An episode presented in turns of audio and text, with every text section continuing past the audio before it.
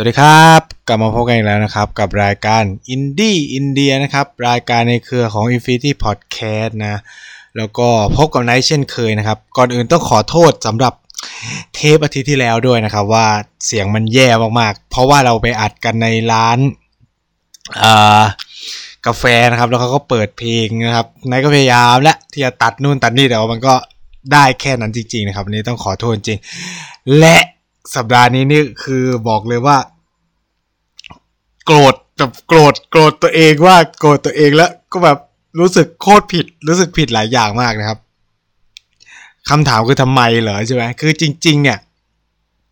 นายได้มีโอกาสไปสัมภาษณ์รุ่นพี่ของนายเองนะครับ เป็นสิทธิ์เก่าที่อินเดียนี่แหละ เราก็ไปไม่เชิงสัมภาษณ์หรอกเราก็ไปชวนกันคุยเมาส์เรื่องอินเดียนู่นนี่นั่นอะไรเงี้ยก็คือคุยกันเล่นแล้วก็อัดเท อัดรายการไปด้วยก็คือแบบนัดเดแนะ พี่เขาดิบดีมาก อัดเสร็จเรียบร้อยนะ ปรากฏว่า ในก็เซฟอะไรเงี้ยแหละอ่าก็ละเลยมันไปนะครับ ไม่ได้อะไร เพราะว่า ตอนนั้นเราไปอัดกันวันเสาร์คือเทปวันเสาร์ที่แล้วอะมันลงไปแล้วไง แล้วเทปที่นายไปอัดกับพี่เขาคือวันเสาร์เพื่อจะมาลงสัปดาห์เนี่ย ก็เราก็ไนท์ก็เอ้อระเหยไปเรื่อยอะ จนนะครับ จนกระทั่งถึงวันศุกร์ที่ไนท์จะต้องอัพคลิปลงใช่ไหมสิ่งที่เกิดขึ้นก็คือว่ามันอัพไม่ได้ครับ มันอัพไม่ได้ไม่เท่าไหร่ ไปเปิดไฟล์ครับ มันเหมือนแบบไฟล์มันมีปัญหาแล้วก็มันเกิดการเซฟทับไฟล์อะไรกันสักอย่างเนี่ย ซึ่งไนท์ก็ยังไม่รู้นะว่าไปทำตอนไหนอะไรยังไงอะไรเงี้ยทำให้ไฟล์นั้นคืออันตรธานหายไปโดยที่แบบ เฮ้ย คือแบบมีความตั้งใจมากอะ่ะ คือแบบเราตั้งใจที่จะเอาเทปนี้มาลงมาก แล้วเป็นความตั้งใจที่แบบ เข้าใจว่าว่าแบบนัดพี่เขามาประมาณแบบ หลายครั้งมาก แล้วก็เลื่อนเลื่อนเลื่อนกันไปเลื่อนกันมา ติดนู่นติดนี่ จนแบบ เฮ้ย กว่าจะกูจะนัดได้นี่ไม่ใช่เรื่องง่ายนะเว้ย กว่าจะหาคนมาคุยด้วยนี่ไม่ใช่เรื่องง่ายเนี่ย แล้วคือ มึงมาพังดื้อๆพี่ก็ส่งรูปส่งอะไรมาให้เรียบร้อย ผมนี่ก็ทำภาพเสร็จเรียบร้อยแล้วนะ แต่ไฟล์หายจ้ะทำอะไรไม่ได้ ปวดหัวมาก ปวดหัวเป็นแบบ คือแบบรู้สึกภาษาแต่ก็ศูนย์มากศูนย์แบบ โอ้โมโหอะโมโหแรงมากอะคือ คือกูทำอะไรลงไปวะเนี่ย คือแบบหนึ่งนะ ไฟล์หาย สองกว่าจะได้สัมภาษณ์แต่ละคนนี่ไม่ใช่ง่ายสามคือรู้สึกผิดกับพี่เขามาก พี่เขาบอกว่าไฟล์ลงเมื่อไหร่ส่งมาให้พี่ด้วยนะ นู่นนี่นั่น โอ้โห คือแบบ โคตรแย่ ตอนนี้คือแบบรู้สึกแย่มาก ก็เลยแบบทำไงดีวะ ก็นะ รายการก็ต้องดำเนินต่อไปนะครับกันนี้ตอนนี้กำลังหาวิธีอยู่ครับ ก็คืออาจจะนัดพี่เขาสัมภาษณ์ใหม่นะ ก็แต่ก็คือแบบ หละคือนายก็โพสต์ลงไปในทวิตเตอร์แล้วแหละ แล้วก็มีคนมาบอกว่าซัมมาไรไหมซัมมาไรเรื่องที่คุยกันไหม แล้วก็ไอ้นี่ คือมันไม่ได้จริงนะ คือบอกเลยว่า พี่คนนี้ที่พิเศษมากๆ ผมบอกเลยว่าคุณต้องฟังจากปากเขาเท่านั้น ฉะนั้นเนี่ยผมก็จะพยายามนัดก่อนที่ไหนจะไปเรียนต่อนะจะต้องสัมภาษณ์พี่คอยได้นี่ขอแบบ สัญญาไว้เลยว่า จะต้องทำให้ได้สำเร็จนะครับ คือจะไม่พลาดนะครับ คือนี่พลาดแบบพลาดมากๆ พลาดครั้งรุนแรงที่สุดในชีวิต ประวัติศาสตร์การทำพอดแคสต์มาไม่เคยทำไฟล์หายแล้วไฟล์เสียหรือไฟล์เซฟทับกันแบบนี้มาก่อนนะครับ อะแต่อินดี้อินเดียก็ต้องดำเนินการต่อไป และเราก็ต้องแก้ปัญหาเฉพาะหน้าด้วยการอัดกันสดๆร้อนๆวันศุกร์นี่แหละครับ เพื่อจะลงวันเสาร์นะ ก็โชคดีนะครับที่มันมีเรื่องราวเยอะแยะมากมายในอินเดียในช่วงนี้ที่ ไนท์จะสามารถเอามาคุยกับแฟนๆรายการได้ อันนี้แบบมันเป็นสไตล์ของอินดี้อินเดียอยู่แล้วนะ ว่าเราอยากเล่าเรื่องอะไรก็เล่านะครับอ่าแล้วก็จริงๆมันมีประเด็นเยอะอยู่ที่มันยังเหลืออยู่นะครับ ก่อนที่ไนท์จะไปเรียนต่อใช่ไหมแต่ว่าสัญญาว่าถ้ายังสามารถเข้า SoundCloud ได้ก็จะลง หรือไม่ก็จะอัดเสียงเนี่ยส่งมาให้ TPL เอามาลงแทนนะเออก็ คือก็คือเหมือนเมลมันใช้ได้แล้วก็ส่งไฟล์มาแทนแล้วกันอะไรเงี้ยถ้าถ้าซาวคามันมีปัญหาอะไรเงี้ยมันก็จะมีประเด็นหลาย ๆ อย่างสำหรับสัปดาห์นี้อ่าสิ่งที่ไนท์จะมาเล่าก็จะเป็นภาคต่อนะครับ เพราะว่าเรื่องนี้ไม่ใช่จบกันง่ายๆนั่นคือเรื่องประเด็นเกี่ยวกับแคชเมียร์อ่าเข้าใจว่าหลายคนมันค้างคามาก ๆ นะครับ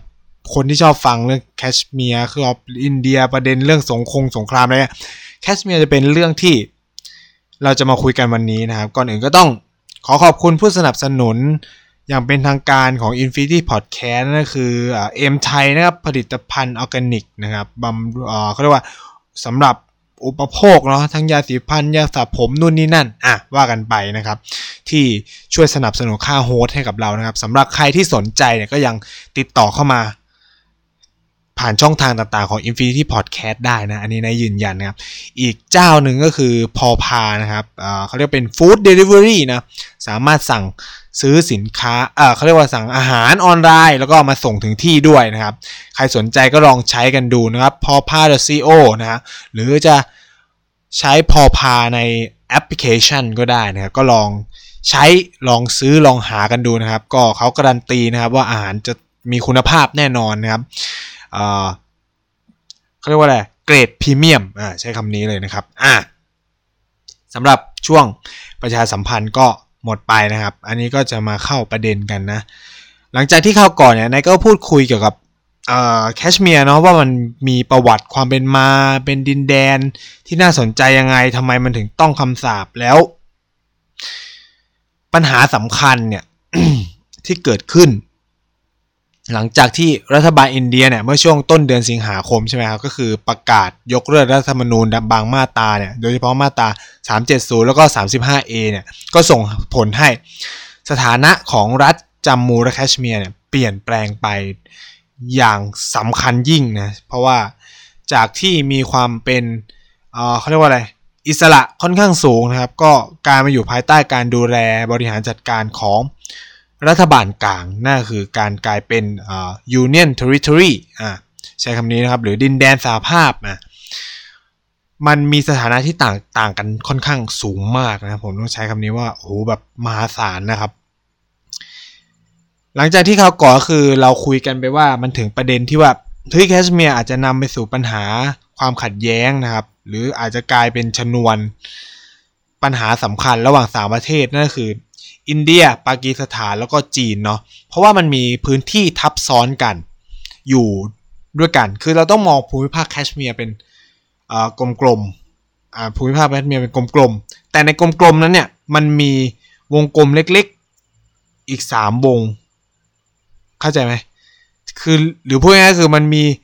เค้กก้อนเนี่ยมันมีสามคนกำลังแบ่งกันกินอยู่ ทั้งที่ โดยตัวบทกฎหมาย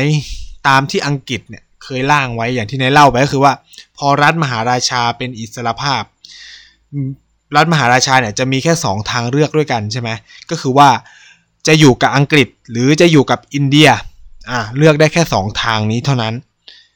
เอ้ยไม่ใช่สิ จะอยู่กับปากีสถานหรือจะอยู่กับอินเดียอ่าเลือกได้แค่ 2 ทาง แต่แคชเมียร์เนี่ย ไม่ยอมเลือกสักทีนะครับ จนสุดท้ายคือปากีสถานก็ส่งทหารบุกเข้ามาในแคชเมียร์แล้วก็ได้ดินแดนไปบางส่วน ที่เรียกว่าอาซาดแคชเมียร์นะครับทำให้เจ้ามหาราชาของแคชเมียร์เนี่ยตัดฮาริสิงห์เนี่ยก็ตัดสินใจขอมาอยู่ในเป็นดินแดนในอารักขาของอินเดียนะครับเเลยส่งผลให้นะครับเขาเรียกว่าอะไรส่งผลให้ ดินแดนแคชเมียร์ทั้งหมดเนี่ยเป็นของอินเดียไปโดยปริยาย รวมถึงดินแดนส่วนที่ปากีสถานยึดไปด้วยนะครับ แต่ปัญหาคือปากีสถานไม่คืนเข้าใจคือปากีสถานไม่คืนนะครับเออมันก็เลยเป็นปัญหา มันจะไม่มีปัญหาอะไรนะครับ ถ้าถ้าปากีสถานคืนเนี่ย แต่ในเคสนี้คือปากีสถานไม่คืนนะครับ แล้วมันก็เลยกลายเป็นชนวนสงครามแรก ในประวัติศาสตร์ความสัมพันธ์ระหว่างอินเดียแล้วก็ปากีสถานเลย คือ 2 ประเทศนี้ก่อตั้งได้ได้กันล่าในเดือนสิงหาคมใช่ไหมครับ ก็เริ่มทำสงครามมาเลยเดือนตุลา ก็นับสภาพว่ากี่เดือนอะสิงหากันยาตุลาสองเดือนเองทำสงครามกันเลย แล้วนี่ก็คือเป็นสงครามครั้งแรกของการเป็นประเทศใหม่ด้วยนะครับ เพื่อแย่งชิงดินแดนแคชเมียร์กัน จนสุดท้ายเนี่ยอินเดียก็นำเรื่องเนี้ยเข้าสู่สหประชาชาตินะครับอ่าก็คือ UN น จริงๆเนี่ยไม่ได้เล่ารายละเอียดในส่วนตรงนี้ไว้เท่าไหร่เนาะก็คือว่าต้องบอกว่านายกรัฐมนตรีอินเดียในตอนนั้นเนี่ยก็คือบัณฑิตเยาวหราลเนห์รูนะครับ ซึ่งเป็นชื่อ ก็คือนายกรัฐมนตรีคนแรกของอินเดียนั่นแหละ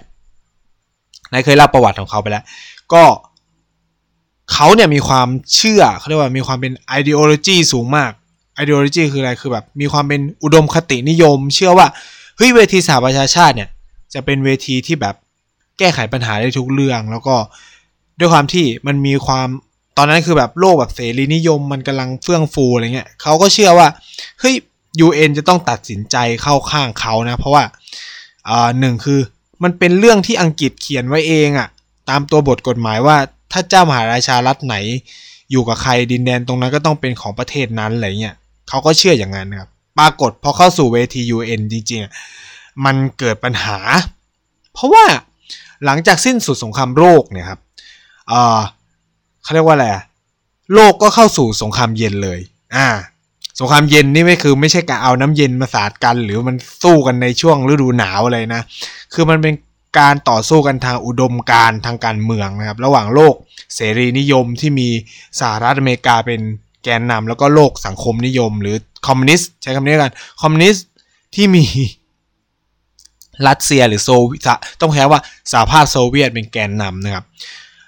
สิ่งที่เกิดขึ้นคือในช่วงเวลานั้นเนี่ยอินเดียน่ะกับมีแนวโน้มที่จะไปเข้าข้าง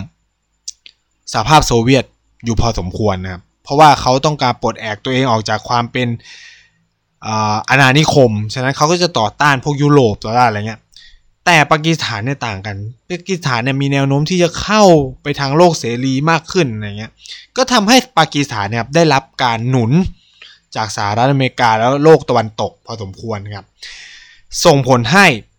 ประเด็นเรื่องแคชเมียร์เนี่ยที่เข้าสู่คณะมนตรีความมั่นคงแห่งสหประชาชาติ หรือสหประชาชาติโดยรวมเนี่ยเกิดเป็นคำตัดสินออกมาในปี 1948 ซึ่งบอกเลยว่าอินเดียเนี่ยอับเขาเรียกว่าแบบ รู้สึกผิดหวังมากบัณฑิตเยาวรันเมรูผิดหวังมากต่อคำตัดสินนี้ก็คือว่า ผลตัดสินก็คือว่าให้สองประเทศเนี่ยเขาเรียกว่าอะไรหยุดการต่อสู้กัน แล้วก็ให้อินเดียเนี่ยจัดให้มีการลงประชามตินะครับ ก็คือว่าให้คนแคชเมียร์จัดลงประชามติว่าจะเอายังไงคือเหมือนกำหนดชะตาชีวิตตัวเองว่าจะเอายังไงนะครับ ระหว่างอยู่กับอินเดียปากีสถานหรือจะเป็นเอกราชอะไรเงี้ย ก็คือซึ่งอินเดียมองว่ามันไม่แฟร์กับเขามาก ๆ เพราะว่าเฮ้ยในเมื่อมหาราชาเซ็นอยู่กับฉันแล้วไง แล้วทำไมมันต้องมี referendum อะไรอีกอะไรเงี้ยมันก็ควรจะควรตัดสินออกมาว่ามันเป็นของอินเดียเพื่อให้ปากีสถานเนี่ยถอยออกไปจากดินแดนที่ปากีสถานยึดครองใช่ไหมแต่ปรากฏมันก็ไม่เป็นแบบนั้นอะไรเงี้ยครับ ก็ อินเดียก็เลี่ยงบาลีครับ ใช้คำนี้ก็คือว่า ไม่จัดให้มี การลงประชามติ แต่สิ่งที่อินเดียทำคือว่า อนุญาตให้แคชเมียร์เนี่ยร่างรัฐธรรมนูญนะครับของตัวเอง แล้วก็ให้มีการลงประชามติรัฐธรรมนูญเป็น Constitution Assembly ก็คือจะรับหรือไม่รับรัฐธรรมนูญนี้นะครับ สิ่งที่เกิดขึ้นคือก็คือว่าตอนนั้นเนี่ยคนแคชเมียร์รับรัฐธรรมนูญนี้นะครับ โดยที่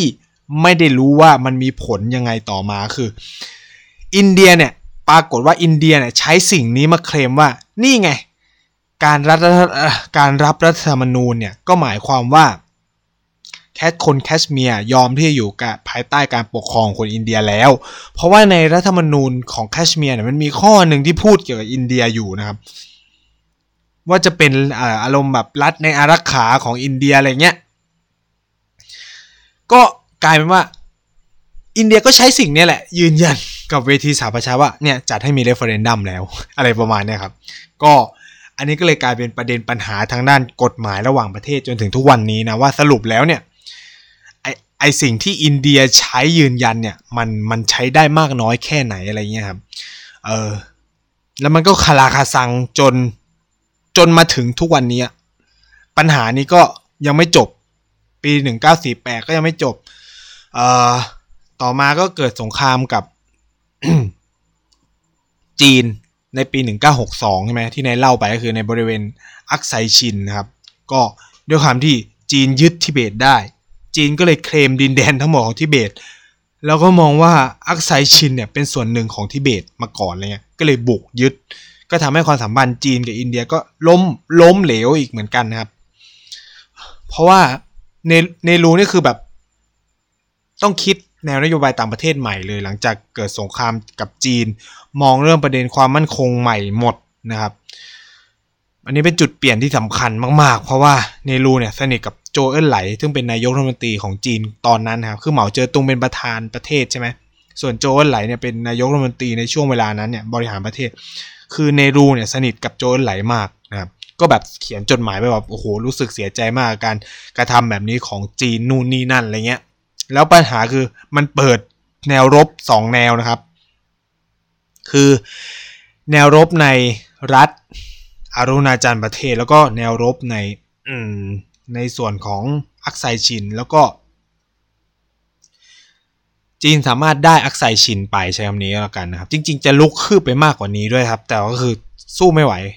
เหมือนก็พรมแดนมันมีปัญหาอะไรเงี้ยแล้วก็ทหารอินเดียเริ่ม ต้องบอกว่าอินเดียขอความช่วยเหลือจากสหรัฐอเมริกานะครับสหรัฐอเมริกาส่งเรือรบมาประจำที่ทะเลนะครับ เพื่อข่มขู่จีนทำให้จีนหยุดด้วยนะครับ ส่วนหนึ่งอะแนวนโยบายต่างประเทศของของของเนรูในช่วงนั้นก็เปลี่ยนนะครับ คือต้องบอกว่า ตั้งแต่อินเดียได้รับเอกราชในปี 1947 จนถึง เขาเรียกว่าอะไรพันเก้าร้อยหกสิบเนี่ย ก็แทบจะแบบไม่ได้สนับสนุนงบประมาณทางการกระดาโหมเท่าไหร่เลยอะไรประมาณนี้เพราะเกิดสงครามเนี่ยสิ่งที่เกิดขึ้นนะครับเมื่ออินเดียเสียดินแดนให้กับจีนเนี่ยสิ่งที่เกิดขึ้นคือช่วงระหว่างที่ทำสงครามกันเนี่ยเนรูถึงกับต้องขอความช่วยเหลือจากคนอินเดียพ้นทะเลนะครับ คือนี้เป็นแบบ น่าจะแบบเป็นความรู้ใหม่พอสมควรนะสำหรับใครหลาย ๆ คนจริง ๆ กับไนท์ด้วยนะไนท์เพิ่งรู้ว่าส่วนหนึ่งอะงบประมาณส่วนหนึ่งในการทำสงครามกับจีนเนี่ยในปีพันเก้าร้อยหกสิบสองเนี่ยเป็นเงินงบประมาณที่มาจากการสนับสนุนของคนอินเดียพ้นทะเลที่ไปอยู่ต่างประเทศนะครับ ไม่ว่าจะไปอยู่ในอังกฤษไปอยู่ในสหรัฐอเมริกาจะไปอยู่ในทวีปไหนก็ตามเนี่ยก็คือส่งเงินกลับมาบ้านแบบฟรีๆนะครับ เพื่อให้รัฐบาลมีเงินซื้ออาวุธ เออ อันนี้ในในได้ความรู้นี้มาตอนที่ไปเรียนวิชาว่าด้วยเอ่อเอ่อคนพ้นทะเลนะครับ มันเป็นชื่อวิชาว่า diaspora and international politics ก็คือคนพ้นทะเลกับการเมืองระหว่างประเทศนะครับ ก็คือเหมือนวิชาเนี่ยมันเล่าเกี่ยวกับบทบาทของคนพ้นทะเลอะที่มีต่อการกำหนดนโยบาย ต่างประเทศหรือการเมืองระหว่างประเทศนะครับสำหรับอินเดียเนี่ยคือมันมีเยอะมากนะเดี๋ยวนี้จะมาเล่าว่าเฮ้ยคนอินเดียพ้นทะเลมันมีบทบาทยังไงบ้างสำหรับการเมืองการระหว่างประเทศของอินเดียนะ คือในปีก็คืออะสงครามกับจีนก็ยุติลงทำส่วนธิสัญญาที่ว่าด้วยชิโนอินเดียนทิทิทีนะครับทำให้เกิด line of actual control นะคือ line of actual control เนี่ยเกิดก่อนนะเกิดก่อน line of control นะครับ line of control จะมาเกิดในปี 1972 ตอนที่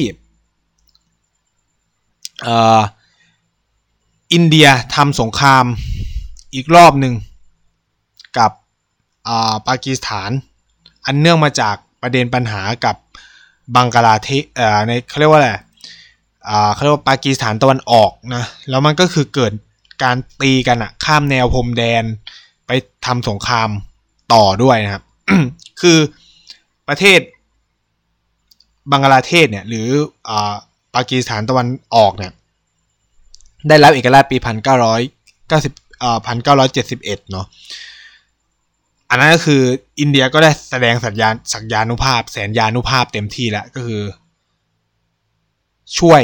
บังกลาเทศจนได้รับเอกราชสำเร็จนะ แล้วก็แต่ว่ามันนำมาก็คือ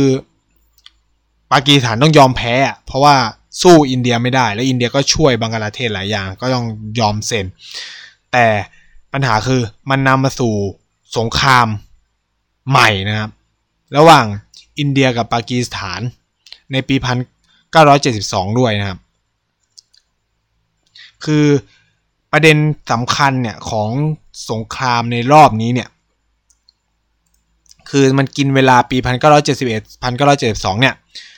อ่าก็คือมันมันเป็นช่วงเวลาเดียวกันกับช่วงที่บังกลาเทศจะได้เอกราชเนี่ยก็มันเรียกได้ว่าปากีสถานนะครับ มันเปิดแนวรบสองแนวก็คือฝั่งแคชเมียร์แล้วก็ฝั่งตรงส่วนที่เป็นเขาเรียกว่าอะไร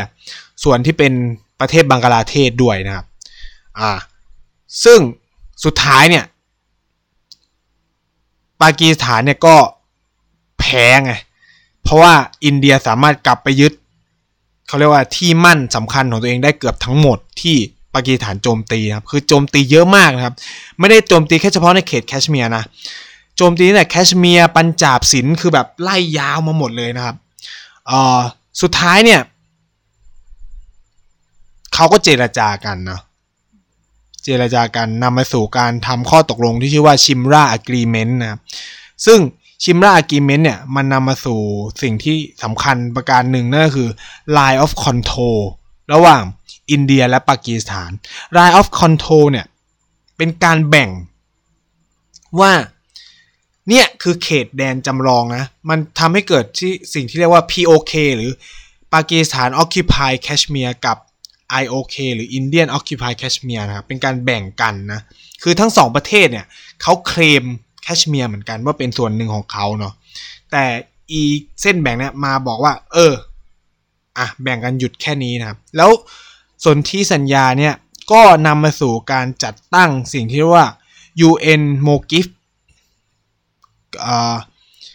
ผมจะพูดเป็นภาษาไทยว่าอะไรดีวะ มันคือเหมือนกองกำลังทหารรักษาสันติภาพของ UN เพื่อมาดูแลแนวเขตแดนตรงเนี้ย ร่วมกันกับทั้งสองประเทศ อ่า ใช้คำนี้แล้วกัน คือชิมลาอากิเมนต์เนี่ย ต้องจำให้มั่นจำให้ดีเลยครับ เพราะว่ามันมีส่วนสำคัญต่อประเด็นปัญหาที่กำลังเกิดขึ้นตอนนี้มาก ๆ นะ ว่า เพราะว่าทุกคนเนี่ยพยายามจะเขาเรียกว่าอะไร จะเคลม ว่าเออเขาเรียกว่าอะไรแต่ละฝ่ายเนี่ยละเมิดสนธิสัญญานี้นะเออต้องใช้คำนี้นะครับ แล้วตอนเนี้ย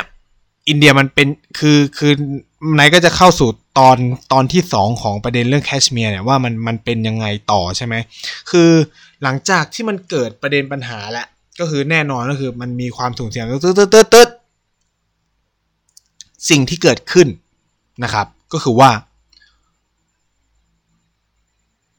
หลังจากที่อินเดียประกาศเขาเรียกว่า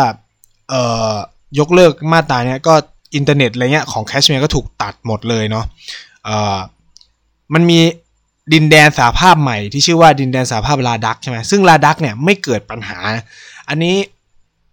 ต้องขอยืนยันแล้ว คือยืนยันแล้วแหละ คือยืนยันแบบคอนเฟิร์มร้อยเปอร์เซ็นต์เลย คือใครที่กำลังจะไปเที่ยวลาดักแล้วสนใจไปเที่ยวลาดักไปได้นะครับ ตอนนี้คือปลอดภัย ลาดักไม่มีปัญหาอะไรเลยนะ ตอนนี้คือไม่มีปัญหาอะไรเลยนะครับ สามารถไปเที่ยวได้ เพราะว่าอย่างที่ได้เล่าไปก็คือ คนลาดักค่อนข้างแฮปปี้กับสิ่งนี้เพราะว่าเขามีลักษณะว่าเขารู้สึกว่าเขาเป็นเหมือนลูกเมียน้อยมาโดยตลอดนะครับ ไม่เคยได้รับการพัฒนาเงินไม่เคยมาถึงเนี่ย เพราะว่า ดันไปถูกผนวกรวมไว้อยู่กับแคชเมียร์ไง มันเลยเป็นปัญหา ซึ่งการเดินทางจากลาดักไปแคชเมียร์ไปสีนาการเนี่ย คือแบบโคตรจะยากนะครับ ในผู้คำนี้เพราะไหนเคยนั่งรถไปแล้วนะครับ ใช้เวลาเป็นเวลากว่าสิบชั่วโมงเต็มๆอะ ออกตอนนั้นจำได้เลยออกเก้าโมงไปถึงแบบสองทุ่มสองทุ่มกว่าอะไรเงี้ย คือแบบมันเดินทางยากมากแล้วแบบเป็นหุบเป็นเขาคือ คือมึงไม่ควรอยู่ด้วยกันเลยอะไรเงี้ยคือมันไกลกันมากอะใช้คำนี้แล้วกัน มันควรจะแยกกันปกครองไปเลยอะไรเงี้ยซึ่งสุดท้ายมันก็แยกกันจริงๆครับ ซึ่งคนลาดักก็แฮปปี้นะแต่ถามว่าคนลาดักเยอะไหมคำตอบคือไม่เยอะนะ คือต้องบอกว่าลาดักทั้งแคว้นเนี่ยมีสสแค่คนเดียวเองอะมันน้อยมากนะครับ เมื่อเทียบกับคนอินเดียทั้งประเทศ อืมเขาตอนแรกเขาเลยตัดสินใจว่าเออไม่แยกดีกว่า เพราะว่ามันคนมันน้อยมาก คนแบบหลักเป็นแสนหนึ่งอะใช่ไหมมันก็ถือว่าน้อยอะน้อยสำหรับสำหรับประเทศอินเดียไง แต่ว่ามันจะมีความเข้าใจผิดประการประการหนึ่งเลยนะครับ ว่าลาดักเป็นเมืองพุทธ คือตอนเนี้ยคือในไม่แน่ใจเลยนะ ว่าจะบอกว่าเฮ้ยลาดักเป็นเมืองพุทธได้ได้ไหมอะเพราะว่า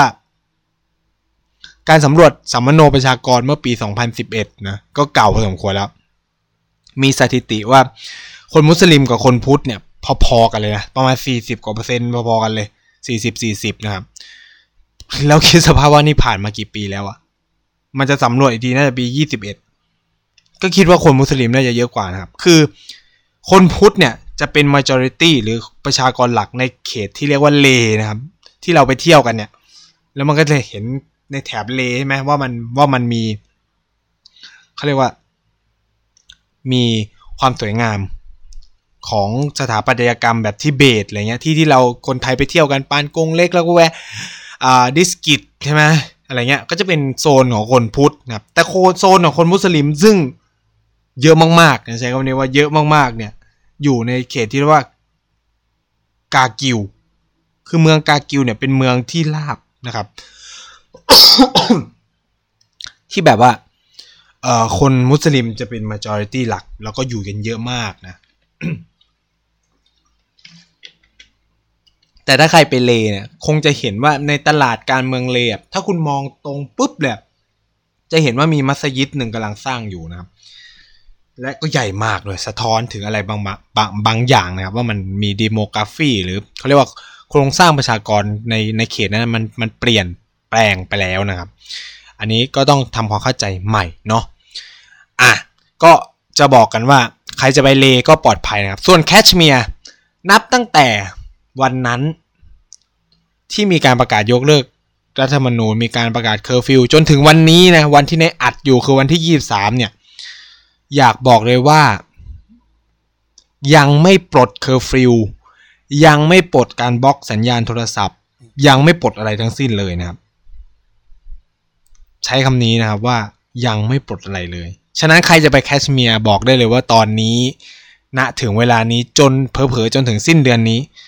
อาจจะไปไม่ได้นะก็ยังปิดไฟปิดการเดินทางทุกอย่างหมดเลยนะ เรียกได้ว่าเป็นดินแดน เป็นเมืองลี้ลับอะตอนเนี้ย เพราะว่ารูปเอ่ยภาพข่าวเอ่ยหรืออะไรเอ่ยแทบจะไม่ออกมาเลยนะครับ จากแคชเมียร์แม้กระทั่งภาพข่าวการมาทวง จากออฟฟิเชียลก็ไม่มีนะ น่าตลกอย่างหนึ่งมาก ๆว่า กลายเป็นว่าสำนักข่าวที่เล่นเรื่องการประท้วง มีการประทะกันรุนแรงมีประชาชนออกมาประท้วงในแคชเมียร์เยอะแยะมากมายเนี่ยเป็นสำนักข่าวต่างประเทศนะครับในขณะที่สำนักข่าวในอินเดียเนี่ยบอกว่าพริตฟูไม่มีอะไรนู่นนี่นั่นหรือซอสหรือเขาเรียกว่าแหล่งข่าวของทางการอินเดียเองก็บอกว่า คนประท้วงไม่ได้เยอะยังทุกอย่างยังปกติอะไรประมาณนี้ หรือพยายามโชว์ภาพว่าอะไรเงี้ย ซึ่งพูดเลยว่าไนไม่รู้นะว่ามันเกิดอะไรขึ้นข้างในแน่ๆ เพราะว่า ถามว่าอาจจะมีประท้วงจริงไหมมีความเป็นไปได้ คือคือมันมีต้องมีแน่ๆอยู่แล้วอะคือมันเป็นไปไม่ได้ มันเหมือนอยู่ดีคุณเสียเอกราชคือตอนแรกๆมันปิ่มๆอยู่ไงว่า เออ ขอจะเรียกร้องเอกราชในอนาคตยังมีความเป็นไปได้ ตอนนี้คือสิ่งที่รัฐบาลอินเดียทำคือ ตัดเส้นทางการเรียกร้องเอกราชของ แคชเมียร์อย่างสมบูรณ์นะครับ แน่นอนคือมันต้องเกิดการประท้วง แม้ว่า รัฐบาลจะพยายามยืนยันคือรัฐบาลมีความชาญฉลาดมาก ๆ นะครับ ผมต้องใช้คำนี้ว่า รัฐบาลโมดีเนี่ย ถึงจะเป็น Hindu nationalism หรืออะไรเงี้ย แต่เวลาเขาแถลงอะไรเงี้ย ในผ่านสื่อผ่านอะไรเงี้ยเขาจะไม่พูดประเด็นพวกนี้เลยนะ ทั้งที่มันแบบ อยู่มันบีไฮอะมันอยู่เบื้องหลังมันมี hidden agenda ทุกอย่างในการดำเนินนโยบายของเขาเนี่ย แต่สิ่งที่เขาจะแบบพูดกับสื่ออย่างอ่าเช่นเหตุผลที่ต้องทำแบบนี้เพราะว่าอยากเห็นแคชเมียร์พัฒนา แล้วก็แคชเมียร์คือปัญหาหนึ่งของแคชเมียร์คือว่ามันเกิดปัญหาการทุจริตคอร์รัปชันในรัฐบาลแคชเมียร์สูงมากนะครับ แต่รัฐบาลกลางจัดการอะไรไม่ได้ เพราะว่ากฎหมายมาตราที่นายบอกเนี่ย มันไม่ให้อำนาจรัฐบาลหรือศาลของอินเดียเข้าไปก้าวไก่กิจการภายในของแคชเมียร์เลยนะครับ มันก็เลยเป็นปัญหา แล้วก็เออคือโมดีเนี่ยเขาพูดคำหนึ่งมาดีว่า นี่จะกลายเป็นการสิ้นสุดของอำนาจสามครอบครัว ในแคชเมียร์ก็คือว่าเหมือนแคชเมียร์ก็เหมือนประเทศไทยแคชเมียร์ก็เหมือนหลาย ๆ ประเทศ หรือแม้แคชเมียร์ก็เหมือนอินเดียที่มันจะมีตระกูลทางการเมือง หรือตระกูลใหญ่ ๆ ที่คุมเศรษฐกิจของแคชเมียร์อยู่นะครับซึ่งนายเคยเล่าแล้วก็อย่างอับดุลลานะนามสกุลอับดุลลาหรือนามสกุลมุฟตีนะถ้าผมจำเข้าใจไม่ผิดนะ คือเขาจะ control กิจ คือมันจะผลัดกันขึ้นมามีอำนาจอยู่ไม่กี่ตระกูลใช้คำนี้แล้วกันกลายว่าแบบแคชเมียร์ก็ถูกผูกขาดโดยการเมืองแบบเก่าๆนะการเมืองแบบเก่าๆตระกูลการเมืองเดิมๆอยู่แบบนั้นอะ คือโมดีก็บอกว่าถ้าเป็น Union Territory เนี่ยรัฐบาลจะเข้าไปส่งเสริมกิจการการท่องเที่ยวได้ ต่อไปเนี่ยรัฐบาลจะเอาหนังบอลลีวูดเข้าไปทำ location ที่แคชเมียร์ให้มากขึ้นนู่นนี่นั่นอะไรเงี้ยครับ ก็พูดไปนะครับ แต่เคอร์ฟิวจ้ะก็คือคนคนแคชเมียร์ก็ไม่มีปากไม่มีเสียงนะครับณเวลานี้ทุกวันนี้ก็ยังเป็น silent land ก็คือดินแดนไร้เสียงอยู่นะครับ มีการประท้วงนะครับก็คือแอบเห็นภาพข่าวออกมาบ้างครับว่ามีการประท้วงที่แบบมีประชาคือไม่สามารถรู้ได้ว่ามันใหญ่ขนาดไหน เพราะสำนักข่าวอินเดียก็เข้าไปทำข่าวข้างในไม่ได้ เทปข่าวที่หลุดออกมาจะเป็นลักษณะเท่าที่นายฟังนะครับ จะเป็นลักษณะที่ว่าเขาเข้าไปถ่ายคือใครที่ไปแคชเมียร์เนี่ยจะรู้นะครับว่า บางทีเนี่ยตำรวจแคชเมียร์ ประจำสนามสนามบิน จะขอให้เราลบรูปบางรูปด้วยนายเคยเจอนะครับ ก็คือแบบเหมือนถ่ายรูปเล่นอะไรบางจุดอะไรเงี้ยเขาก็เดินตรงเข้ามาเลยนะครับ บอกว่าเออช่วยลบหน้าอะไรเงี้ยนู่นนี่นั่นอะไรเงี้ยซึ่งถามว่าลบไหมไม่ไม่ใช่นะฮะก็ลบบางรูปนะที่เขาอยากให้ลบ ก็อาจจะเป็นประเด็นเรื่อง security แต่เขาคงลืมมั้งว่า รูปมันเซฟลงไปในคลาว ฉะนั้นมันก็ไม่ได้หายอะไรอะไรเงี้ยครับ ก็ก็ลบไปแล้วก็ลบไปตามนี่นะเพราะเราไม่อยากมีปัญหาครับคือมันจะเป็นแบบนี้จริงๆ สิ่งที่พวกนักข่าวที่ได้รูปหลุดหรือคลิปวิดีโอหลุดออกมาเนี่ยสิ่งที่เขาทำนะครับ ก็คือถ่ายถ่ายถ่ายถ่ายใช่ไหมถ่ายชุมนุมประท้วงปุ๊บ save ลง flash drive หรือไม่ก็ถอดเนี่ยไอ้ถอดไอ้ตัว memory card ออกมานะ แล้วก็ใส่ตัวใหม่เข้าไป แล้วก็ทำเป็นถ่ายใหม่อะไรเงี้ย เมื่อตำรวจมาเช็คเนี่ยมันก็จะไม่เจอนะครับ ฉะนั้นรูปมันก็จะหลุดออกไปสำหรับพวกนักข่าวต่างประเทศอะไรเงี้ยเขาก็จะทำสไตล์นี้ ส่วนใหญ่จะไม่ใช่คนที่เขาเรียกว่าบินเข้าไปใหม่ คนเข้าไปใหม่นี่น่าจะตรวจเข้มมากนะครับชาวต่างชาติจะถูกออกใหม่แล้วน่าจะเป็นแบบพวกนักข่าวที่อยู่ในพื้นที่นะแล้วก็แบบทำเรื่องว่าจะออกไปนู่นไปนี่อะไรเงี้ยเพราะมันโดนกักจนถึงณเวลานี้เนี่ย รัฐบาลอินเดียกักบริเวณนะ ใช้คำว่ากักบริเวณเนี่ยประชาชนเนี่ยมากกว่า 4,000 คนนะครับ ในจำนวนนั้นเนี่ยมีนักวิชาการอาจารย์มหาวิทยาลัยผู้นำทางการเมือง นักเคลื่อนไหว นักข่าวนักหนังสือพิมพ์คือจับไว้ที่บ้านเยอะมากครับ ห้ามออกไปนู่นไปนี่ แล้วคนพวกนี้ก็คือยังไม่สามารถพูดอะไรได้ ใช้คำนี้เลย คล้าย ๆ อารมณ์แบบ ตอนบ้านเรารัฐประหารเลยอะจับแกนนำเข้าค่ายอะไรประมาณเนี้ยแบบนั้นเลย เดะเดะเดะซึ่งตอนนี้มันกำลังเป็นปัญหาใหญ่มากๆครับ เพราะว่ามันเป็นการละเมิดสิทธิส่วนบุคคลอย่างใหญ่โตมโหฬารนะ แต่ความพยายามเนี่ยในการเขาเรียกว่าเรียกร้องให้ปล่อยตัวเนี่ยก็มีมาเรื่อยๆ แต่มันก็ยังไม่ประสบความสำเร็จ ในในอินเดียนะครับ คือรัฐบาลกลางก็ไม่ไม่ได้อะไร เพราะมองว่ามันเป็นประเด็นเรื่องความมั่นคง คือถ้าเขามองว่าถ้าปล่อยคนพวกนี้ออกมาเนี่ยเกิดปัญหาแน่ เพราะนี่คือหัวโจกใช่คำนี้ว่า หัวโจกมันจะกลายเป็นหัวโจกนำประท้วง แล้วมันจะมีปัญหาใหญ่โตลุกลามจนแบบ รัฐบาลอินเดียจะไม่สามารถ แก้ไขปัญหาได้ อันนี้ก็คือเป็นการอัปเดตสถานการณ์ใช่ไหมว่าล่าสุดเนี่ยสถานการณ์ในแคชเมียร์มันยังสุดท้ายก็คือมันยัง ไม่มั่นคงสูงมากนะครับ ใช้คำนี้ว่ามันมีความสุ่มเสี่ยงในหลาย ๆ เรื่องนะครับแล้วก็เหมือนที่ไนท์ทำนายไว้เนาะว่าว่ามันจะนำไปสู่ปัญหาระหว่างอินเดียและปากีสถาน ซึ่งจริงนะจริงในที่สุดนะครับว่าก็คือว่า มันนำมาสู่การประทะกันตามแนวเขตแดนจริง ๆ หลังจากที่ทั้งสองฝ่ายเนี่ยตรึงกำลังกันนะครับ ก็คือหลังจากเกิดปัญหานี้ใช่ไหมมาตรา 370 ก็คือปากีสถานเนี่ยบอกว่าการทำนี้ของอินเดียเนี่ยรับไม่ได้ แล้วก็กองทัพปากีสถานพร้อมสนับสนุนการปลดแอก ตัวเองเป็นเอกราชของคนแคชเมียร์นู่นนี่นั่นอะไรเงี้ยแล้ว กองทัพปากีสถานก็ส่งกำลังไปตึงแนวตาม LOC หรือ Line of Control เนี่ย มหาศาลครับ สิ่งที่ตามมาก็คือว่า รัฐบาลอินเดียเนี่ยคือ รัฐมนตรีว่าการกระทรวงกลาโหมเนี่ยคุณราชนาทราชนาทสิงห์ราชนาทมันอ่านว่าราชนาทราชนาทก็ได้ ราชนาทสิงห์เนี่ย ก็ส่งกองทัพไปตึงกำลังเหมือนกัน ไปตึงกำลังในเขตแดนเหมือนกัน เพื่อป้องกันปัญหาการลุกล้ำเขตแดนใช่ไหมพอมันตึงเครียดแบบเนี้ยตึงกันไปตึงกันมาปะกลายเป็นว่า ในวันที่อินเดียฉลองครบรอบ 73 ปี การได้รับอิสรภาพในวันที่ 15 สิงหาคมเนี่ยก็กลายเป็นวันที่เกิดการประทะกันนะครับ ระหว่างอินเดียแล้วก็ปากีสถาน เอ่อ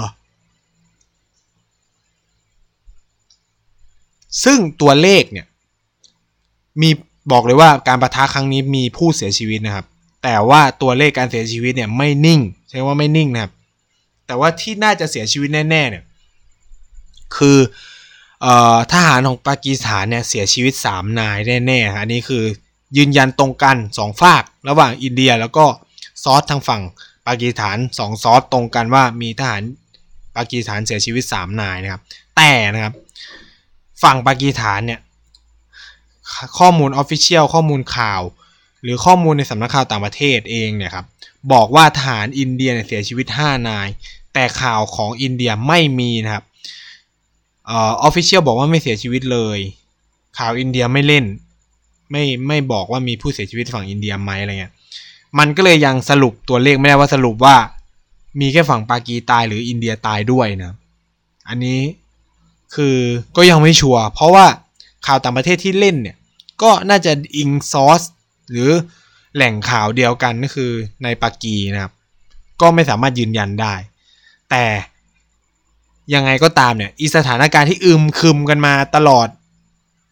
หลายสัปดาห์ ตลอดสัปดาห์ก็จนมาถึงวันที่ 15 สิงหาเนี่ยก็นำมาสู่การประทะกันจริง ๆ ซึ่งแน่นอนว่า อมันปะทะกันแบบเนี้ยสิ่งที่ปากีฐานทำเนี่ยครับก็คือดึงเชงนะฮะไม่ไม่ไม่เชงดึงเชงก็คือแบบ เอาเรื่องเนี้ยเข้าสู่เวทีระหว่างประเทศ คือปากีเนี่ยพยายามอย่างมากที่จะทำให้ประเด็นแคชเมียร์เนี่ยเป็นประเด็นระหว่างประเทศนะ เพราะว่า มันมีหลายเรื่องนะครับ ที่มันอยู่เบื้องหลังของเขานะครับ ตั้งแต่ตอนที่เขาไปพบทรัมป์หรือไปทรัมป์ทวีตว่า ต้องการจะมาเป็นเขาเรียกว่า mediator หรือคนกลางนะในการไกล่เกลี่ยประเด็นเรื่องแคชเมียร์ให้อะไรเงี้ยซึ่งอินเดียจะคิดไม่เหมือนกัน อินเดียมองว่าเรื่องนี้เป็น bilateral นะครับ หรือเป็นเรื่องแบบทวิภาคี อ่า ประเทศอื่นไม่ต้องมายุ่ง ไม่ต้องมาอะไรเงี้ย ก็คือกูคุยกันเอง เรื่องของพวกนี้เป็นเรื่องคุยกันเองนะครับ เพราะ คือทำไมปากีถึงคิดอย่างนั้น เพราะว่า ปากีไม่มีอำนาจต่อรองใด ๆ กับอินเดียได้เลยนะใช้คำนี้นะ เพราะว่าหนึ่งคือลบกันยังไงปากีก็แพ้ แล้วคือความสามารถทางการทูตหรือแบบหนึ่งก็คือแบบคุณเซ็นชิมราอากิเมนต์ไปแล้วมันทำอะไรไม่ได้แล้วอะไรเงี้ย คุณยอมใน Line of Actual Control แล้วมันก็ทำอะไรไม่ได้อะคือมึงลบมาแพ้หลายรอบแล้วอะเข้าใจไหมคือคือ หลังจากปี1971-72เนี่ย มันมีสงครามปี1999อีกนะคือกากิวอร์เนี่ยก็เกิดในแคชเมียร์เหมือนกันปากีก็แพ้อีกเหมือนกันนะครับ มันก็เลยมันก็เลยแบบปากีก็ไม่มีอะไรที่จะแบบสู้ได้แล้วอะ่ะ มันก็ต้องรอให้เขาเรียกว่าเวทีระหว่างประเทศมาช่วยนะเพื่อปากีจะได้เขาเรียกว่าอะไร ได้แผ่นดินนั้นจริง ๆ คือตอนเนี้ยแผ่นดินแคชเมียร์เนี่ยมันอึมครึมมากๆครับ มันไม่สามารถบอกเลยว่าใครเป็นเจ้าของอย่างแท้จริง เพราะว่าทุกคนก็เคลมว่าดินแดนนั้นเป็นดินแดนของฉัน ไม่ว่าจะอินเดียปากีสถานหรือจีนนะครับ มันก็เลยไม่จบไม่สิ้นสักที แล้วคิดสภาพว่าถ้ามันคุยเจรจากันสองฝ่ายมันจะจบเหรอ มันไม่มีทางจบ เพราะว่าทั้งอินเดียและปากีก็อยากได้แคชเมียร์ไง ฉะนั้นเนี่ยปากีก็เลยพยายามว่า กูต้องดึงมือที่สามเข้ามาช่วยให้ได้อะไรเงี้ยไม่งั้นมันไม่จบนะครับ มันก็จะไปต่อไม่ได้ คือประเด็นปัญหาพรมแดนเนี่ย ถ้ามันไม่จบเนี่ย เรื่องอื่นมันจะไปได้ยาก เพราะว่าความ โดยเฉพาะความสัมพันธ์ระหว่างอินเดียปากีสถานเนี่ยมันมีปัญหากันมายาวนาน แล้วก็ปัญหาเป็นปัญหาทางการเมือง แล้วเป็นปัญหาแบบชาตินิยม ฉะนั้นเนี่ย ถ้ามันแก้ไม่ได้ ก็ เรื่องอื่นก็อย่าเดินเดินไม่ได้เหมือนกัน ไม่ว่าจะเป็นการค้าระหว่าง people to people business to business อะไรเงี้ยมันก็ไปไม่ได้ เพราะว่าเฮ้ยการเมืองมันมันมันแย่มากอะมันมันพร้อมที่จะทำให้เกิดความปัญหาทางการค้าตลอดเวลาอะไรเงี้ย ถ้ามันไม่เคลียร์กันมันก็ไม่จบไม่สิ้นใช่ไหมอารมณ์แบบไทยกับเขมรน่ะประเด็นเขาพระวิหารอะไรเงี้ยพอมันปุ๊บ เรื่องนี้ขึ้นมาทุกอย่างจบเลยไหมปิดด่านพรมดงพรมแดนกันเห็นไหมคือถึงแม้การค้ามันจะไปแค่ไหน พอประเด็นนี้มัน unless arise ขึ้นมาหรือมันมันถูกจุดขึ้นมาเมื่อไหร่เนี่ย มันก็พร้อมที่จะจบทุกเรื่องที่เคยคุยกันมาก่อนหน้านี้ทันทีอะอันนี้ก็เลยกลายเป็นประเด็นปัญหาสำคัญนะครับ ที่ปากีมองว่ามันจะไม่มีทางจบสิ้นนะ ถ้ามันจะเป็นทวิภาคี ฉะนั้นกูก็จะผลักเรื่องนี้ เข้าสู่เวทีสหประชาชาติให้ได้อะไรเงี้ย แต่ว่าก่อนที่จะไปพูดเรื่องนั้นนะ ขอพูดก่อนหน้านี้นิดหนึ่งก็คือ มันมีประเด็นที่น่าสนใจมากๆ ประเด็นหนึ่งนะครับ ที่มันเกิดขึ้นหลังการประทะครั้งนี้ของอินเดียและปากีสถาน นั่นก็คือว่ารัฐมนตรีว่าการกระทรวงกลาโหมของอินเดียเนี่ยดันหลุด ไม่ไม่เชิงว่าหลุดแหละตั้งใจพูดบางสิ่งบางอย่างออกมาว่า โดยเฉพาะเออเขาเรียกว่า แนววิธีการปฏิบัติว่าด้วยอาวุธนิวเคลียร์หรือนิวเคลียร์ด็อกทรินของ ผมไม่ไม่แน่ใจว่าจะแปลด็อกทรินเป็นภาษาไทยว่ายังไงนะก็จะแปลแปลเป็นแบบนั้นอะแนววิธีการปฏิบัติว่าด้วยนิวเคลียร์แล้วกันอะของอินเดียเนี่ยราชนาสิงห์เนี่ยพูดขึ้นมาว่าสงสัยจะต้องทบทวน เรื่องนี้ใหม่คือการใช้อาวุธนิวเคลียร์ของอินเดียเนี่ยมันมันมันมันมีกรอบบางอย่างเนี่ยวางอยู่ว่าเออแบบ ต้องใช้เพื่อการปกป้องอธิปไตยนู่นนี่นั่นอะไรเงี้ยเหมือนราชอาสิงห์เนี่ยต้องการจะแก้คำนี้ว่าอาจจะใช้เพื่อจู่โจมก่อน ได้ไหมอะไรเงี้ยความหมายคือว่า อินเดียอาจจะอยากใช้นิวเคลียร์เพื่อโจมตี บางสิ่งบางอย่างก่อน ถ้ามองว่าบางสิ่งเนี่ยเป็นเทรดหรือมองว่าเป็นภัยคุกคามของประเทศ คือแต่ก่อนเนี่ยโครงสร้างการ การใช้วุธนิวเคลียร์อาจจะอยู่ที่ว่า อะ มีคนโจมตีเข้ามาปุ๊บ ถึงจะสามารถกดปุ่มให้นิวเคลียร์ยิงออกไปได้ เออ ก็คือใช้เพื่อการป้องกัน แต่สิ่งที่ราชนาสิงห์พยายามจะแก้ หรือพูดหรือเปลยขึ้นมาเนี่ย ผมไม่แน่ใจว่าจะเกิดการแก้จริง ๆ ได้ไหมนะครับ เพราะว่ามันก็มีนักวิชาการหรือเออเขาเรียกว่าอะไรคนในกระทรวงกลาโหมเองหรือ ทหารเองก็มองว่ามันมันอาจจะมีปัญหาในหลาย ๆ เรื่องกับการแก้เรื่องนี้นะครับ ก็คือว่าเขาพยายามจะบอกว่า ถ้ามันมีเทรดบางอย่างที่อินเดียมองว่าเป็นภัยคุกคามก็อาจจะต้องใช้ และจำเป็นต้องใช้วุนิเคลียนะ ต้องบอกว่าใช้จำเป็นต้องใช้นะ ก็สามารถใช้ได้เลยอะไรเงี้ยโดยที่ไม่ต้องใช้เพื่อป้องกันแล้วต่อไปจะเป็นการใช้เพื่อโจมตีบ้างอะไรเงี้ยโอ้ย เรื่องนี้เป็น ข่าวใหญ่โตมากมากในอินเดียนะครับ เพราะว่ามันมันส่งสัญญาณบางอย่าง แล้วก็คือมันเหมือนอารมณ์แบบกูส่งจดหมายท้าลบให้กับปากีอะเออท่านไหนท่านไหนจะเปลยแบบนั้นก็คือว่า ฉันพร้อมนะ ที่จะยิงนิวเคลียร์ใส่แกอะไรประมาณเนี้ยคือสองประเทศเนี่ยเขาจะมีความตลกในการขู่กันอย่างนึงคือว่า เวลาเขามีปัญหาอะไรเขาจะขู่กันด้วยการใช้อาวุธนิวเคลียร์แล้วก็จะเคลมกันว่าใครมีอาวุธนิวเคลียร์เยอะกว่าใคร แล้วก็ก็จะพูดว่าอ่าอย่างเช่นอ่าเมื่อปี 2016เอ้เออ ปี 2016 เนี่ย มันเกิดปัญหาเอ่อ surgical strike ระหว่างอินเดียปากีสถานมาเนี่ย สิ่งที่ปากีทำคือว่าปากีก็ขู่เลยครับว่า แกไม่รู้เหรอว่านิวเคลียร์ของฉันเนี่ย ยิงจากอิสลามาบัดเนี่ย เพียงแค่แบบสามชั่วโมงนะก็ถึงนิวเดลีแล้วอีเนี่ยก็บอกว่า แต่นิวเคลียร์จากนิวจากที่ปัญจาบยิงไปอิสลามาบัดอะใช้เวลาแค่สองชั่วโมงนะอะไรประมาณเนี้ยคือแบบมันขู่กันแบบนี้ คือแล้วคือ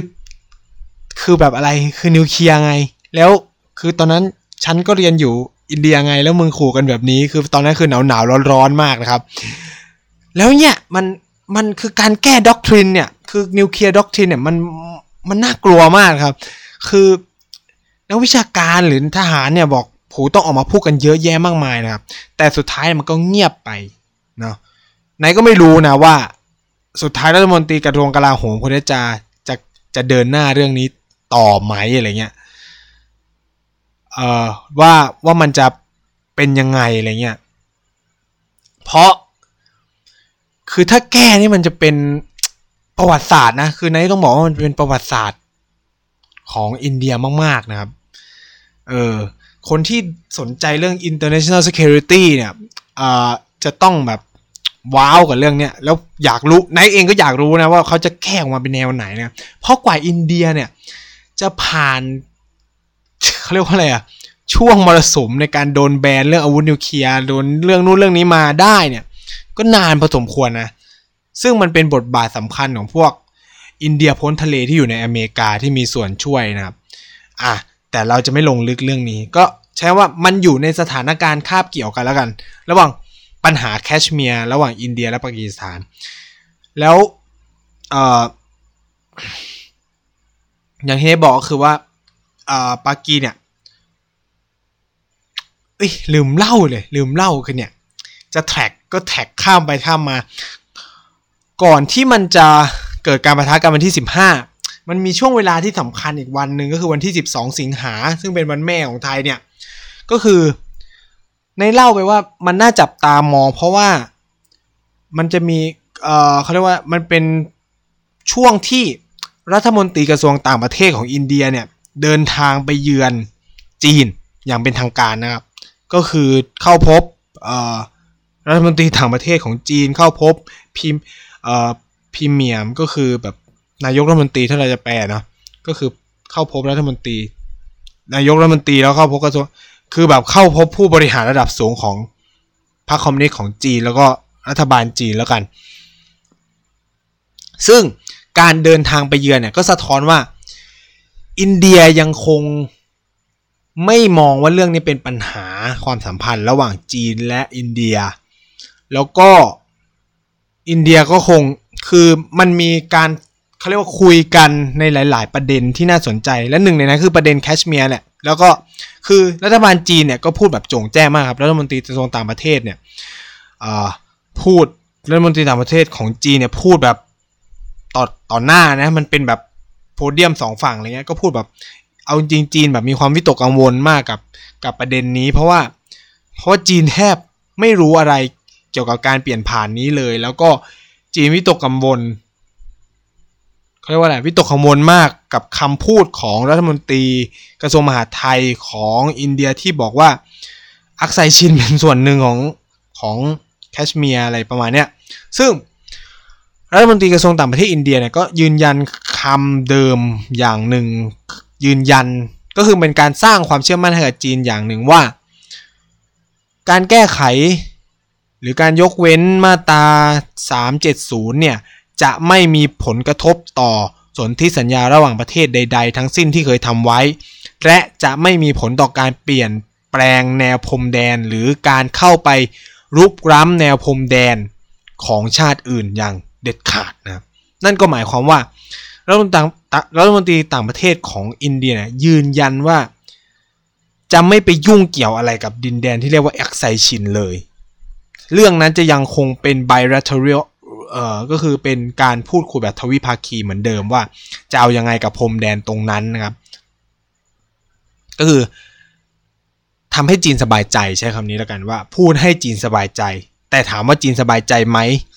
เดี๋ยวเราจะมา follow up ในส่วนที่เป็นเวทีสหประชาชาตินะครับ ก็คือตอนแรกเนี่ย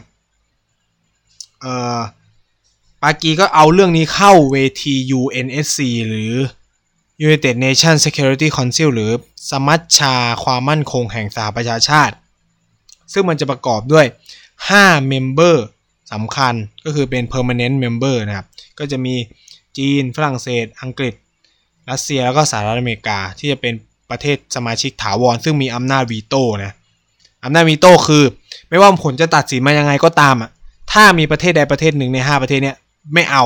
ก็คือตกเลยนะครับ แม้สี่ประเทศนั้นจะเอาด้วยก็ตามอะไรเงี้ย ซึ่งมันไม่ค่อยเกิดขึ้นใช้คำนี้แล้วกัน เออเอ้ย เกิดดิ เคยเกิดในสมัยประธานาธิบดีบุช เข้าใจว่าสมัยบุชนะครับ ช่วงที่โจมตีอิรัก อันนี้ไม่ไม่ชัวนะจำผิดหรือไม่ผิดผิดไม่รู้ อะเรามาเข้าถึงประเด็นนี้ก็คือปากีสถานเนี่ยดึงประเด็นนี้เข้าสู่เวที เพราะว่าปากีสถานเป็นมันจะมี 10 ประเทศที่เป็นสมาชิกไม่ถาวรนนะซึ่งมันจะผัดเปลี่ยนหมุนเวียน ซึ่งไทยเคยเป็นนะ แต่แพ้โหวตล่าสุดให้กับประเทศที่ชื่ออะไรสถานทักอย่างเนี่ย น่าจะอุซอุซเบกิสถาน ไม่ก็คาคาซักสถาน ผมก็จะคาซักสถานนะครับ ไทยแพ้นะครับ แพ้โหวตตอนนั้นอ่าก็ดึงเข้าไป ตอนแรกโดนตีตกนะ ไม่ได้เข้านะครับ แต่ด้วยบารานุภาพและอำนาจของจีนเนี่ย จีนก็เลยบอกว่า เฮ้ย เราคุยกันแบบ informal consultation ไหมก็คือแบบ ปรึกษาหารือแบบไม่เป็นทางการกับประเด็นนี้นะซึ่งสุดท้ายเนี่ย UASC ก็เอานะครับ ก็คือมันไม่ได้เป็นการประชุมแบบทางการ เป็นการประชุมแบบปรึกษาหารือเฉยๆอะ่ะซึ่งผลของการประชุมไม่ได้มีผลผูกมัดหรือผูกพันอะไรใช้คำนี้นะครับ แล้วก็ไม่ได้มีการลงมติใด ๆ ทั้งสิ้นเนาะ เป็นการคุยกันเฉยๆนะครับคำคำถามคือมันมีส่วนสำคัญไง หนึ่งคือมันเป็นความพ่ายแพ้ทางการทูตของอินเดีย แล้วก็คือถ้าจะมองแบบนั้นก็มองได้นะ แต่ว่าก็แล้วแต่มุมมองนะครับ คือ คือต้องมองอย่างนี้ว่านายจะให้มุมอย่างนี้นะ ว่าทำไมถึง คือจะมองว่าทำไมถึงการเป็นความพ่ายแพ้ทางการทูตนะครับ คืออินเดียพยายามยืนยันตลอดนะครับว่าเรื่องแคชเมียร์เนี่ย เป็นเรื่องภายในประเทศ เป็นเรื่องภายในประเทศย้ำคำนี้นะครับว่ามันเป็นเรื่องภายในประเทศ ฉะนั้นเนี่ยการที่เรื่องภายในประเทศเนี่ยถูกเอาไปคุยในเวทีระหว่างประเทศเนี่ยมันหมายความว่าอะไรล่ะครับ มันหมายความว่าคุณสูญเสียอำนาจบางอย่างในการคอนโทรลเรื่องบางเรื่อง เข้าใจไหม แล้วก็แสดงว่า เขามองว่าเรื่องเนี้ยเป็นเรื่องระหว่างประเทศไม่ใช่เรื่องภายในประเทศ ให้คิดเคสเปรียบเทียบกันนั่นคือในให้ยกแบบเคสแบบกรณีของโรฮิงญา คือพม่าก็พยายามยืนยันว่านี่เป็นประเด็นปัญหาภายในประเทศ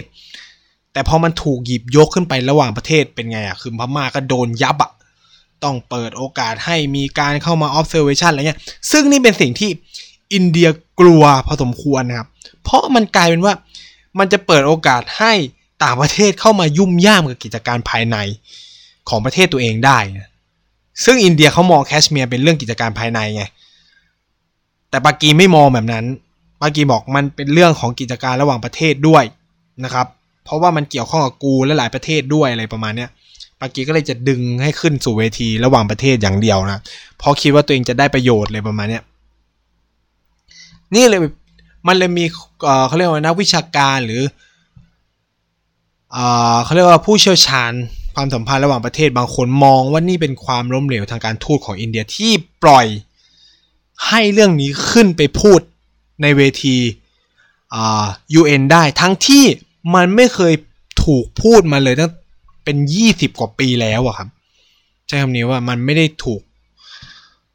คือเรื่องแคชเมียร์เนี่ยไม่ได้ถูกถกในเวทีระหว่าง UN หรือเวทีระหว่างประเทศมาเป็นสิบยี่สิบสามสิบปีแล้วอะ เป็นทศวรรษใช้คำนี้นะครับ เออ มันก็เลยถูกเรื่องนี้ก็เลยถูกเอามาใช้โจมตีรัฐบาล แต่ว่าแบบเลสเซอะไรเงี้ย ก็ไม่ได้มีปัญหาอะไร เพราะว่า มันไม่ได้มีผลผูกพันมันเป็นการเขาเรียกว่า เป็นการปรึกษาหารือคุยคุยกันอะ คุยกันว่าเฮ้ยจะจะจบเรื่องนี้ยังไงได้บ้างอะไรประมาณเนี้ยอืม ซึ่ง ผลของการประชุมเนี่ยต้องบอกว่าแทบจะเรียกว่าคว้าน้ำเหลว บางข่าวก็ใช้ว่าจีนคว้าน้ำเหลว จีนไม่เข้าใจประเด็นนู่นเนี่ยคือแบบภาพพจน์ของจีนก็เสียระดับหนึ่งไหมอันนี้ไม่แน่ใจนะครับ คือผมไม่คิดว่ามันเสีย คือทั้งจีนและปากีเนี่ยได้ประโยชน์จากการเอาเรื่องนี้เข้าสู่เวทีระหว่างประเทศ เพราะอย่างที่บอกคือว่า อินเดียพยายามบอกว่านี่เป็นเรื่องของบ้านฉันเลยว่ะเนี่ย แต่สุดท้ายมันก็ถูกพูดถึงในเวทีระหว่างประเทศจนได้นะแล้วก็จีนเนี่ย ก็ได้ให้ perspective หรือมุมมองของตัวเอง ต่อเรื่องนี้ว่า การคือคือการกระทำใด ๆ ที่เป็นการเปลี่ยนเป็นกิจกรรมภายในเนี่ยที่อาจสุ่มเสี่ยงหรือส่อเสี่ยงแบบที่อินเดียทำเนี่ย ต่อเรื่องภายนอกแล้วมันจะนำไปสู่ปัญหาความขัดแย้งเนี่ย เป็นสิ่งที่ควรระมัดระวัง จีนใช้คำนี้นะครับ แล้วคืออจีนพยายามทำให้เห็นว่าประเด็นเรื่องแคชเมียร์เนี่ยมันเป็นประเด็นระหว่างประเทศนะอะไรประมาณเนี้ยซึ่งอินเดียก็บอกว่าไม่ใช่เป็นประเด็นทวิภาคีเป็นประเด็นระหว่างประเทศได้ไง เป็นประเด็นภายในประเทศอะไรเงี้ยก็เถียงกันไปเถียงกันมานะครับ คือพูดได้ว่า การประชุมเนี่ยไม่มี statement ออกมา คือไม่มี official ไม่มีเขาเรียกว่าไม่มีการแถลงการณ์อย่างเป็นทางการ ไม่มีเอกสารอย่างเป็นทางการนะครับส่วนใหญ่เป็นบทสัมภาษณ์ของทูตประจำสหประชาชาติมากกว่านะครับ ว่าแบบแอบมาบอกว่าข้างในพูดอะไรกันบ้างอะไรประมาณนี้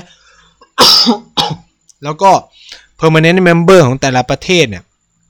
เออ permanent member แต่ประเทศเนี่ยมีความคิดเห็นยังไงต่อเรื่องนี้อะไรประมาณนี้ซึ่งมันเป็นก็สิบมันเป็นเรื่องที่แบบ แน่นอนว่าแต่ละประเทศมันก็พูดเข้าข้างตัวเองอะเนาะเออ ก็อย่างเช่นแบบจีนก็บอกว่า อ่าอ่าเรียกว่าอะไรเวทีสาประชาชาติ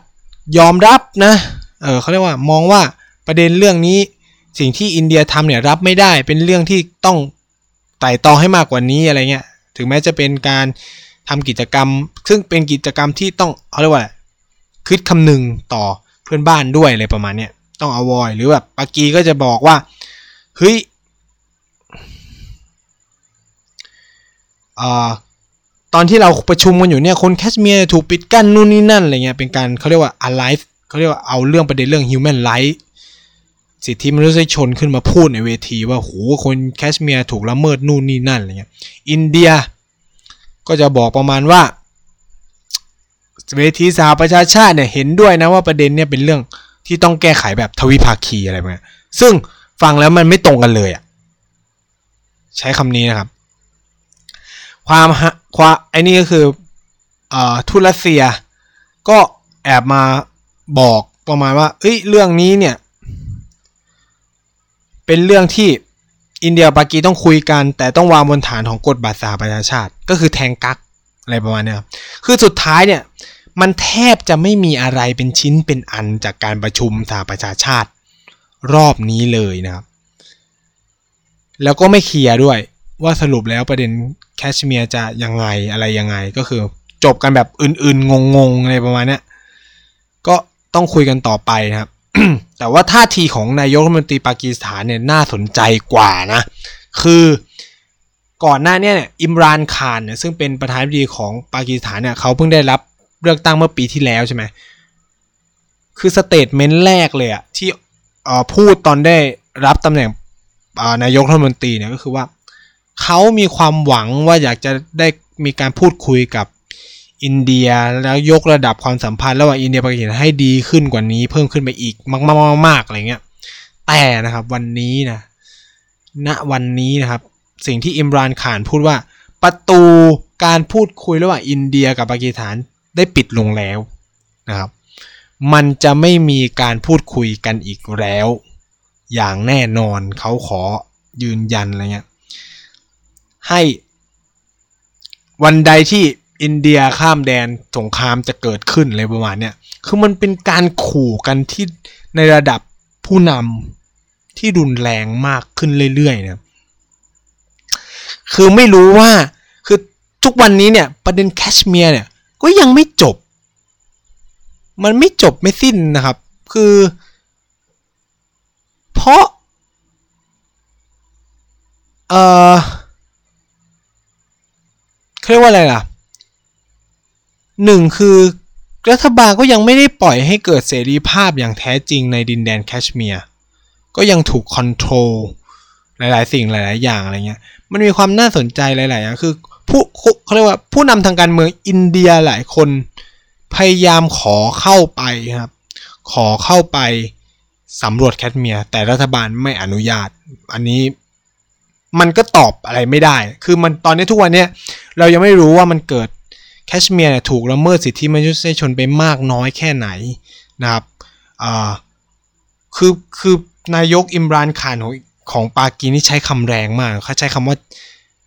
ปากีการที่โลกละเลยต่อเรื่องนี้เนี่ยเหมือนเป็นการส่งเสริมให้เกิดจีโนไซต์หรือการข้างร้างเผ่าพันธุ์ในแคชเมียร์คือแบบมันใช้คำเป็นการใช้คำที่ค่อนข้างรุนแรงมากนะครับ เออ เพราะปัญหาคือเราไม่สามารถรู้ได้ว่าสุดท้ายแล้วเนี่ย ข้างในแคชเมียร์มันเกิดอะไรขึ้น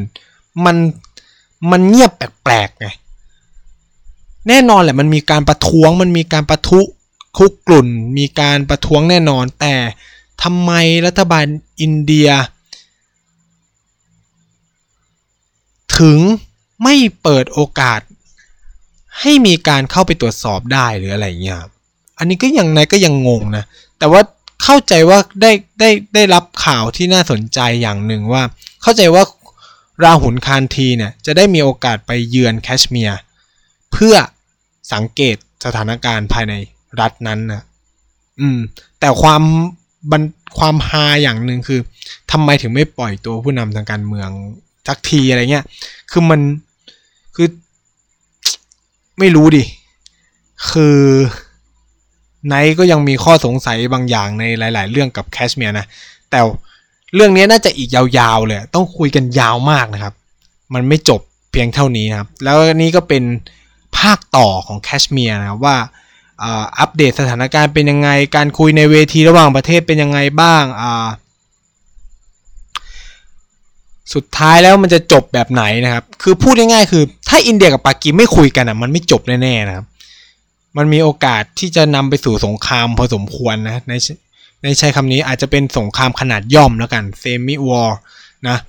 เป็นสงครามเล็กๆ ตามแนวพรมแดน หรือจะขยายใหญ่ไหมอันนี้ยังไม่ทราบเนาะว่ามันจะ